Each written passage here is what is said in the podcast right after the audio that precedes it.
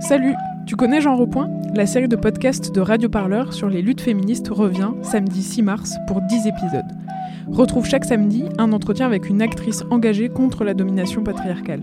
On va parler médecine, réseaux sociaux, sphère politique, lesbianisme, humour. Alors rendez-vous ce samedi sur le flux Penser les luttes de Radio Parleur.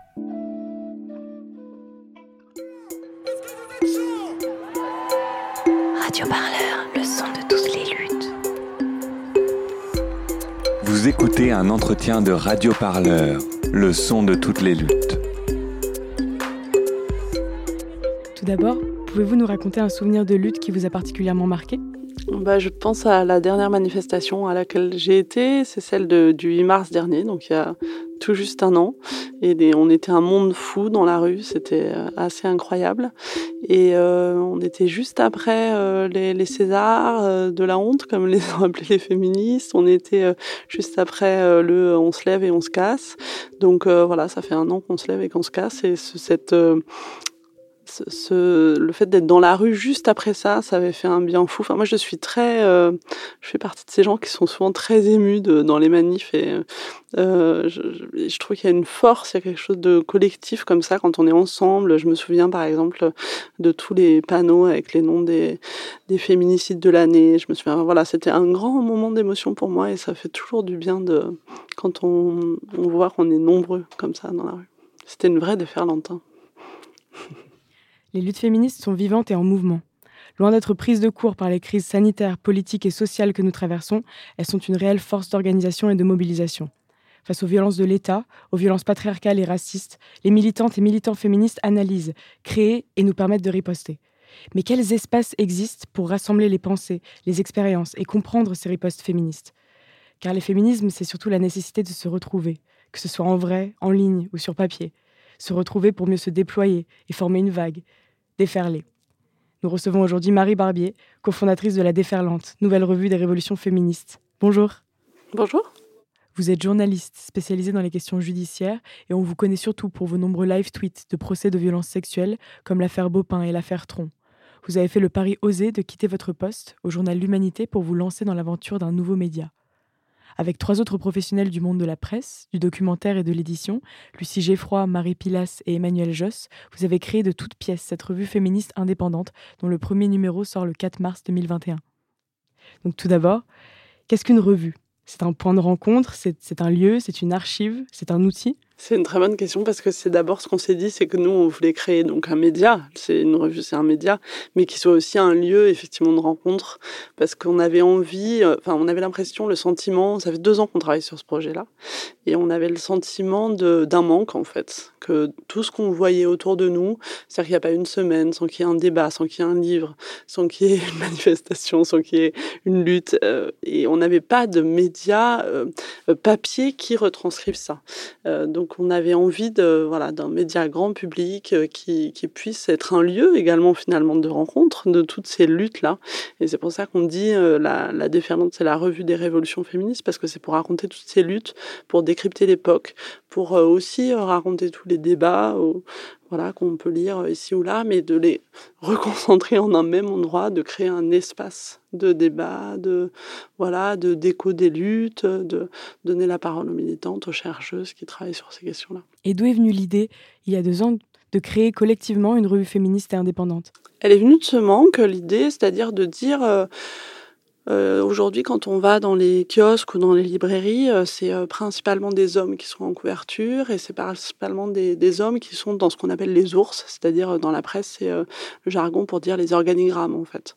Et quand on regarde les chiffres aujourd'hui, c'est pas anecdotique, hein, c'est les chiffres du rapport Calvez qui a été publié en, en 2020, en septembre 2020, font état de 75% des rédacteurs en, en, chef sont des hommes. donc créer un journal aujourd'hui que ce soit quatre femmes qui créent crée un, un média et qu'il le dirige, c'est pas anecdotique aussi, ça, fait partie aussi de l'histoire, c'est-à-dire à un moment donné une réappropriation et de dire que c'est un média féministe créé par des femmes. Et donc ça, c'est peut-être la première chose. Et ensuite, il y a euh, également euh, le fait que les, hommes dominent aujourd'hui, euh, enfin le, contenu également des médias. 74% des tribunes, je, cite toujours les chiffres du même rapport, sont écrits par des hommes. 83% des personnes qui, apparaissent en une des médias sont des hommes. Donc oui, il y avait une volonté à un moment donné de dire mais c'est pas possible qu'il y ait autant de choses qui se passent dans le champ féministe, mais que ce soit dans le champ de la recherche, que ce soit dans le champ artistique, que ce soit dans le champ euh, également militant éditorial, on voit les succès qu'il y a aujourd'hui en librairie des féministes, et sans qu'il y ait euh, à un moment donné un média euh, généraliste qui soit consacré à ça. C'est un vrai problème. Quoi. Et comment avez-vous choisi le titre La déferlante? Pour nous, la déferlante, ça illustre à la fois euh, tout ce que je disais sur le bouillonnement actuel, euh, c'est-à-dire euh, on a le sentiment qu'il se passe vraiment quelque chose, on parle des manifestations, du nombre de, personnes en manifestation, mais on parle aussi des débats partout, voilà, ça on a ce sentiment-là.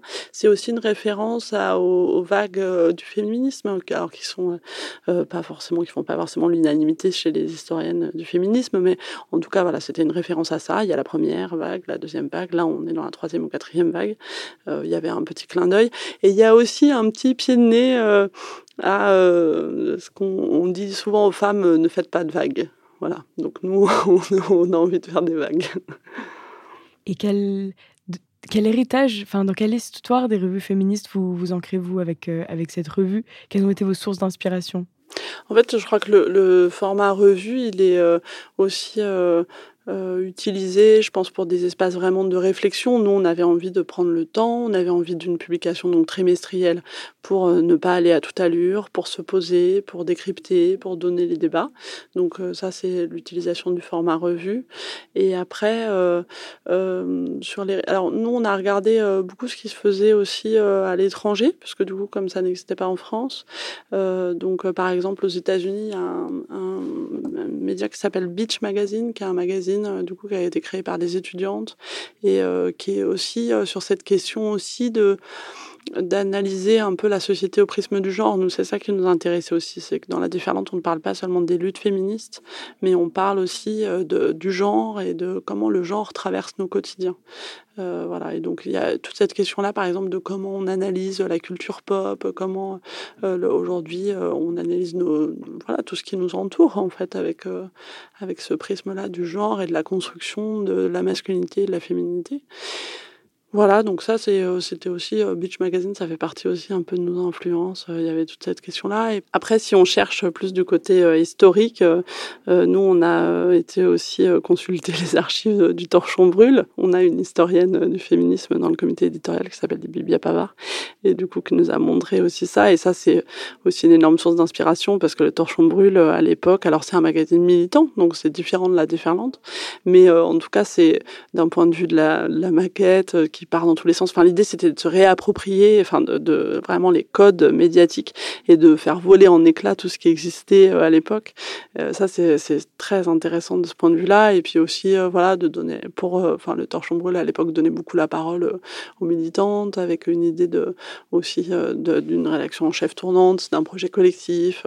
Donc ça, ça fait partie de, des nombreuses inspirations de la déferlante. Et vous parlez du comité éditorial. Qui pourra-t-on lire dans la déferlante? Alors, le, qui on pourra lire dans la déferlante? La, la question, euh, nous, euh, on s'est vite dit que euh, on allait en fait constituer un comité éditorial pour pouvoir multiplier les regards. C'est-à-dire qu'il n'était pas question que nous on confisque voilà cet espace-là, mais qu'au contraire qu'on réfléchisse euh, de façon collective à qui on allait euh, euh, commander des papiers ou pas, enfin voilà, à qui on allait faire écrire dans la revue, avec une idée, quand je dis multiplier les regards, de d'aller voir du côté des sciences sociales ce qui se passe, parce qu'on sait bien que les études de genre sont en ce moment en pleine explosion et que c'est très intéressant ce qui s'y passe, donc d'aller voir de ce côté-là, mais d'aller voir aussi du côté des militantes, parce qu'on on a aussi envie de cette expertise-là, de l'expertise militante, que on, voilà, on pense qu'elle est importante et d'aller voir aussi du côté des journalistes. Euh, voilà, donc le comité éditorial, il est constitué euh, euh, voilà, de ces trois composantes-là principalement, avec aussi l'idée, je pense, dans les sujets de, de, la revue, de faire attention, on est sur un point de vue intersectionnel, donc de faire attention pas seulement au genre, mais aussi à la classe et à la race, et d'avoir toujours ça en tête. Ça, c'est quelque chose qui est important pour nous. Et ensuite, qui on pourra lire euh, Donc, on peut lire, euh, voilà, autant des chercheuses que des militantes. Euh, alors, je pense les chercheuses. Il y a par exemple dans le numéro 1 un article de Mélanie Lallet qui a publié récemment sa thèse sur les dessins animés au prisme du genre. Donc, elle a analysé 50 ans en fait de personnages féminins dans les séries animées françaises et elle, elle en parle dans son article dans la revue. du côté des militantes, on a un article de Préparez-vous pour la bagarre, qui est une militante Instagram influenceuse, et euh, qui euh, euh, écrit sur l'affaire DSK dix ans après. Donc, qu'est-ce que ça a changé l'affaire DSK dans le mouvement féministe français? Ça, c'est une rubrique qui s'appelle Cold Case et qui sera également diffusée sur Mediapart. voilà. Ensuite, on a des articles de journalistes. On a, on essaye en tout cas d'avoir une multiplicité à la fois de formats journalistiques, mais aussi de regards, et avec cette idée toujours de situer c'est-à-dire de dire qui parle, et on présente toujours les autrices, les auteurs des papiers. Et pourquoi c'était important pour vous d'investir ce format papier? Nous, on avait envie euh, d'un espace euh, physique, en fait. Donc, euh, rematérialiser des luttes qui sont beaucoup sur les réseaux sociaux, qui sont beaucoup, voilà, on parle beaucoup des féminismes dans les podcasts, dans les applis qu'on peut lire, mais on avait envie d'un objet qu'on puisse garder, qu'on puisse voilà, lire, feuilleter. Donc l'idée du papier, alors on est deux à venir de la presse papier, Lucie Geffroy qui vient du Monde et moi qui viens de l'Humanité, et on est très attachés à ça en fait. On pense qu'il y a encore un avenir et je pense que le, premier confinement au printemps dernier l'a montré aussi, c'est-à-dire qu'on a envie de revenir vers ça aussi, d'être dans quelque chose qu'on puisse garder, quoi, que toi, tout soit pas non plus dématérialisé. Et nos luttes sont belles, donc on a envie de faire un bel objet pour les, pour les montrer. Et au risque du prix, parce que justement la, dématérialisation, c'est aussi une, une promesse parfois illusoire parce que rempli de publicité euh, comme sur le format Instagram ou, qui ou qui porte d'autres problèmes. Mais mais mais du coup le contre-coup de ça c'est un un prix 19 euh, euros pour ce pour ce premier numéro. Est-ce que la revue sera distribuée dans des dans des bibliothèques dans des lieux associatifs? Alors oui ça coûte cher hein. c'est vrai que ça coûte cher de faire du papier ça coûte beaucoup plus cher euh, effectivement. D'autant que nous on a dit qu'on voulait pas de publicité très rapidement. Donc on est vraiment sur un modèle économique où c'est les lectrices et les lecteurs qui financent la revue euh, notamment par l'abonnement. C'est ça qui, pour nous, euh, marche bien. On a mis en place un abonnement euh, précaire sur le site internet revueladéferlante.fr qui est moins cher pour les étudiants, les chômeurs et les personnes précaires. voilà. Après, l'idée c'est que les bibliothèques puissent s'abonner. On essaye de mettre en place des choses comme ça, et peut-être de mettre en place. On, on, y a réfléchi aussi des abonnements suspendus où il y a des personnes qui puissent abonner d'autres personnes voilà, à la déferlante. Pour que, oui, effectivement, l'idée, c'est que la déferlante puisse euh, être lue par le plus grand nombre. Donc, euh. La déferlante se définit comme la revue des révolutions féministes au pluriel, quelle révolution féministe pense-t-elle documenter, raconter, analyser? Il y a aujourd'hui euh, beaucoup de courants dans le féminisme et euh, nous on trouve ça très bien. On y a un petit manifeste au début de la revue où euh, on explique que voilà une, pensée c'est une pensée en mouvement donc c'est bien aussi qu'il puisse y avoir des débats, c'est très bien. Mais il n'y a pas un seul féminisme, il y en a plusieurs. Il y a déjà le féminisme de ce qui se passe en France et de ce qui se passe ailleurs, partout dans le monde. et ça, on ambitionne déjà de documenter ça, c'est-à-dire de ne pas rester seulement sur le prisme français. Là, dans le premier numéro, il y a un reportage au Chili euh, avec le collectif La Césis qui euh, a organisé une chorégraphie euh, contre les violences sexuelles. Dans le numéro 2, on ira sur les traces de Marielle Franco, qui était une élue brésilienne, lesbienne et noire et qui a été assassinée il y a trois ans et qui a laissé un héritage chez les militantes. Voilà, on ira en reportage au Brésil. il y a aussi une, volonté de documenter les luttes passées euh, c'est-à-dire de dire que euh, ce qui se passe aujourd'hui euh, n'est pas nouveau et qu'il y a tout un héritage qu'on a aussi envie de, raconter. Donc je pense pour le numéro un au, au portrait pardon, de Françoise Daubonne, qui est une écoféministe, qui avait fait un attentat dans une centrale nucléaire en 1974 et qui avait appelé à la grève des ventres. voilà, donc ça c'est aussi une volonté de raconter des figures passées. Il y aura Monique Wittig dans le numéro 2 Ensuite, l'idée, c'est aussi effectivement de documenter les différents courants qu'il y a en France. Euh, voilà, même si nous, on le dit hein, au début de la revue dans le manifeste, on n'est pas, on n'ambitionne pas de se mettre au-dessus de la mêlée. Euh, on prend parti, on est un média engagé. Et par exemple, il n'est pas question dans la revue de faire parler euh, des, des personnes qui auraient des propos haineux. Je pense à la question de, de la transphobie ou la question de l'islamophobie avec le voile, par exemple. Dans votre manifeste, à plusieurs reprises, on retrouve la date d'octobre 2017. Quel impact a eu pour vous le hashtag MeToo? Et est-ce que la déferlante aurait été possible avant MeToo? Euh, MeToo, euh, déjà, euh, peut-être contrairement à, à ce qu'on a beaucoup entendu, c'est pas une libération de la parole, les femmes ont toujours parlé, euh, mais euh, c'est un mouvement qui a permis peut-être une libération de l'écoute, donc c'est-à-dire à ce qu'on les entende, et également à ce que les médias, peut-être plus généralistes, s'emparent aussi de ces questions-là. On le voit avec Le Monde, par exemple, qui titre sur l'inceste en une ou qui fait un énorme dossier sur les féminicides. on le voit dans d'autres journaux que ces questions-là, en fait, arrivent du coup plus massivement. Donc nous, le le, la, la, les conséquences de MeToo peut-être sur la revue, c'est euh, c'est euh, peut-être de, se dire que euh, la société est prête à entendre ça et qu'elle est prête également à avoir un média qui soit essentiellement consacré à ces questions-là.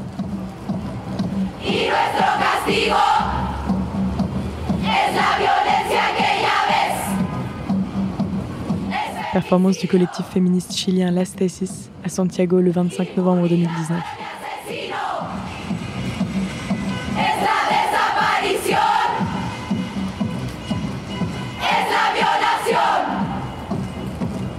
Y la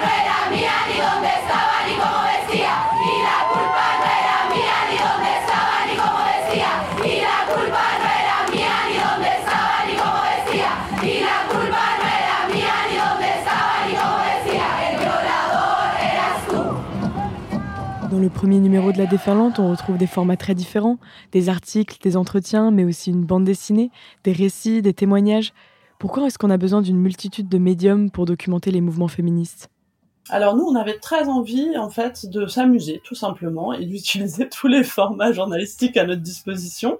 Euh, on est euh, donc euh, issu du monde journalistique, du monde du documentaire et de l'édition, et voilà, ça, ça, ça nous travaillait d'avoir d'utiliser tous ces formats-là, et aussi parce que nos luttes, euh, les luttes féministes sont très diverses, sont très variées, euh, sont nombreuses, et que c'est super de pouvoir utiliser comme ça, bah, effectivement, la bande dessinée, par exemple, elle est sur la lutte de Plogoff contre le nucléaire dans les années 70. Euh, le, le, portfolio, euh, c'est une jeune photographe qui s'appelle Nancy Wang Moussissa, qui documente ce qu'on voit j'allais dire jamais, mais en tout cas beaucoup trop rarement dans les médias, c'est-à-dire des jeunes de quartiers populaires et comment ils ont vécu le confinement, et donc des, des jeunes femmes racisées euh, euh chez elles. Euh, voilà, donc d'utiliser aussi dans les formats journalistiques des récits, des enquêtes, des reportages, mais tout ce champ-là est possible pour raconter les luttes féministes qui sont encore une fois nombreuses, variées, et qui méritent aussi, voilà, qui sont nous, on pense, de belles luttes, donc qui méritent aussi un bel objet pour les raconter et ancrer le féminisme comme ligne éditoriale, est-ce que c'est aussi une manière d'installer le féminisme comme expertise? Alors sur cette question de l'expertise, nous, euh, euh, alors c'est non seulement féminisme, mais déjà le, le, le genre, enfin également le genre, quoi. C'est-à-dire que euh, c'est euh, euh, s'intéresser aussi euh, par un dossier central qui sera présent dans chaque numéro à la façon dont le genre s'immisce dans nos quotidiens. Donc le premier numéro c'est sur naître. On a euh, par exemple un article d'Iris Dereux, la journaliste qui raconte comment dès la naissance on catégorise, on assigne les enfants à du rose, à du bleu. on a le récit d'une femme transgenre qui raconte peut-être on peut dire sa renaissance, euh, et en tout cas qui avait envie de raconter cette transition avec euphorie. Voilà, donc ça c'est sur le premier numéro. Ensuite on étudiera le, terme manger, puis se battre, et ensuite c'est déclinable en fait euh, à l'infini parce qu'on se rend compte que euh, dans tous les actes de la vie quotidienne, on pourrait faire voter, manger, nager, on pourrait faire courir, se souvenir, mais c'est très intéressant, je pense, d'aller chercher de ce côté-là qu'est-ce que la société patriarcale fait de nous et comment on est euh, en fait formaté dès le plus jeune âge. Et vous l'évoquiez, être sur papier permet de se retrouver, de le conserver, de l'archiver. Il permet aussi une autre temporalité de création, mais est-ce que c'est aussi une manière de s'ancrer dans le temps long d'un mouvement social ou d'un changement de société? Alors complètement, absolument, c'est totalement notre idée. Alors pour l'anecdote, euh, euh, peut-être qu'on ne le voit pas sur ce numéro 1, mais sur la tranche, c'est la première, tout, le tout début du R de Révolution féministe. Et euh, donc on a calculé qu'on l'écrirait en 20 ans, donc on se donne 20 ans pour pour euh, documenter ces révolutions féministes. Et oui, non, mais ça c'est pour l'anecdote, mais évidemment, on veut s'ancrer dans le temps long, on veut s'ancrer dans le dans la réflexion, dans le fait de se poser. C'est aussi pour ça qu'on a choisi d'être un trimestriel, euh, donc quatre numéros par an, pour euh, même si c'est tout ça est très très riche, même si on va se sentir très certainement à l'étroit, mais c'est important, je crois, effectivement de de prendre le temps. De, et je suis pas du tout, c'est pas du tout la position de la déferlante de dire qu'on serait, on irait trop vite sur les réseaux sociaux. Il y a ce temps-là qui est très intéressant et on l'a vu là récemment avec MeToo Inceste, MeToo Gay, Sciences Sport, euh, voilà. Mais mais il y a aussi un temps à un moment donné où on prend un peu de recul, on fait un petit pas de côté et on se demande ce qu'on est en train de vivre, effectivement comme mouvement social, mais aussi euh, euh, dans l'histoire, en, réaction aussi aux sciences sociales, à tout ce qui peut se passer dans le milieu de l'université. On voit là avec les attaques contre l'intersectionnalité. Voilà, donc effectivement de prendre du temps et de réfléchir un R pour Révolution féministe. Alors, quelles ambitions a une revue féministe? Est-ce que la déferlante est un quatrième pouvoir féministe? Oula, non. non, bon, je, non, je ne saurais pas répondre à cette question. Je ne sais pas si on est un quatrième pouvoir. Euh, si, si, la question c'est celle de l'investigation, euh, on a envie évidemment de s'y plonger, mais ça coûte cher. Euh, donc euh, voilà, c'est pas forcément pour tout de suite. Euh, mais euh, après sur le, reste, on reste nous assez humble. Hein. On est un média naissant, on, on, arrive dans le paysage médiatique, on a encore beaucoup à apprendre. On est aussi un laboratoire d'idées. On a aussi envie que tout ça se fasse collectivement et que ça se fasse aussi qu'on prenne le temps pour réfléchir à tout ça, aussi à notre construction même et à notre naissance à nous. Hein. Le, terme naître, c'est aussi la naissance d'un média, donc ça aussi c'est à penser. Alors vous l'avez dit, vous prenez parti, vous êtes un média engagé. Alors qu'est-ce que c'est la différence entre un média engagé et un média militant? Alors, la Déferlante est un média, donc ce n'est ni un parti politique ni une association. On est vraiment une structure, euh, du coup, euh, comme un média.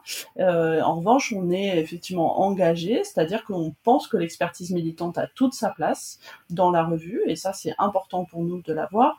Euh, voilà, donc ça, c'est, ça, ça, fait partie également des personnes qui sont présentes dans le comité éditorial. On a tenu très vite à ce qu'il y ait des militantes aussi qui écrivent, euh, mais entourées par aussi des professionnels qui de l'information, qui savent aussi euh, s'adresser au plus grand nombre, parce que nous, notre enjeu euh, principal pour nous, c'est vraiment de parler à un public très large. On avait très envie de ça, quoi. Enfin, on a toujours très envie de ça, d'être comprise du plus grand nombre.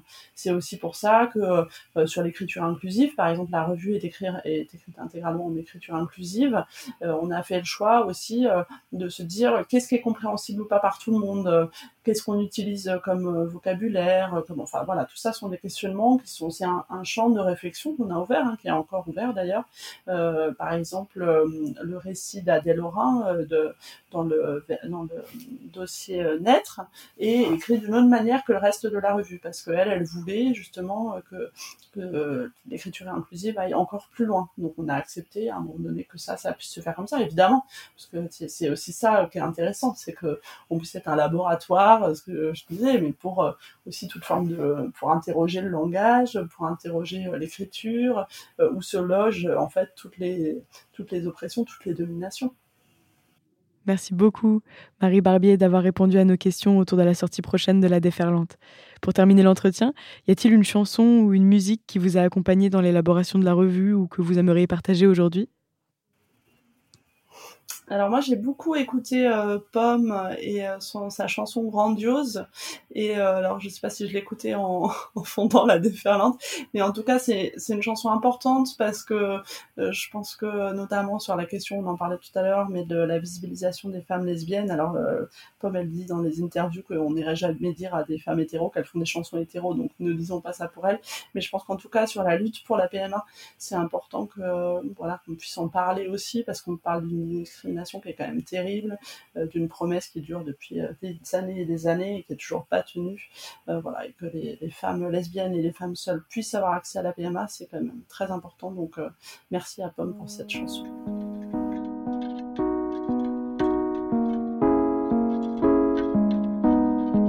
Depuis que je n'ai pas le droit, je veux un enfant dans le ventre. J'aurais sûrement dû taire parfois l'envie si grande et menaçante. Depuis que mes amis me mentent, qu'ils disent que je suis comme les autres, je veux un enfant dans le ventre, qu'on s'aime qu'on ait une vie grandiose, grandiose.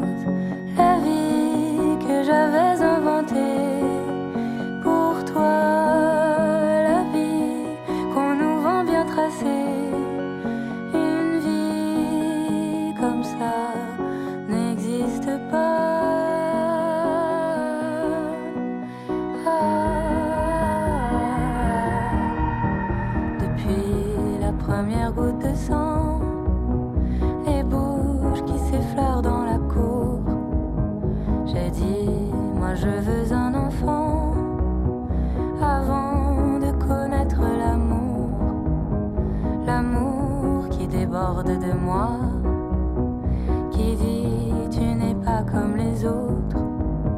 Des filles prendront ton cœur à toi, bah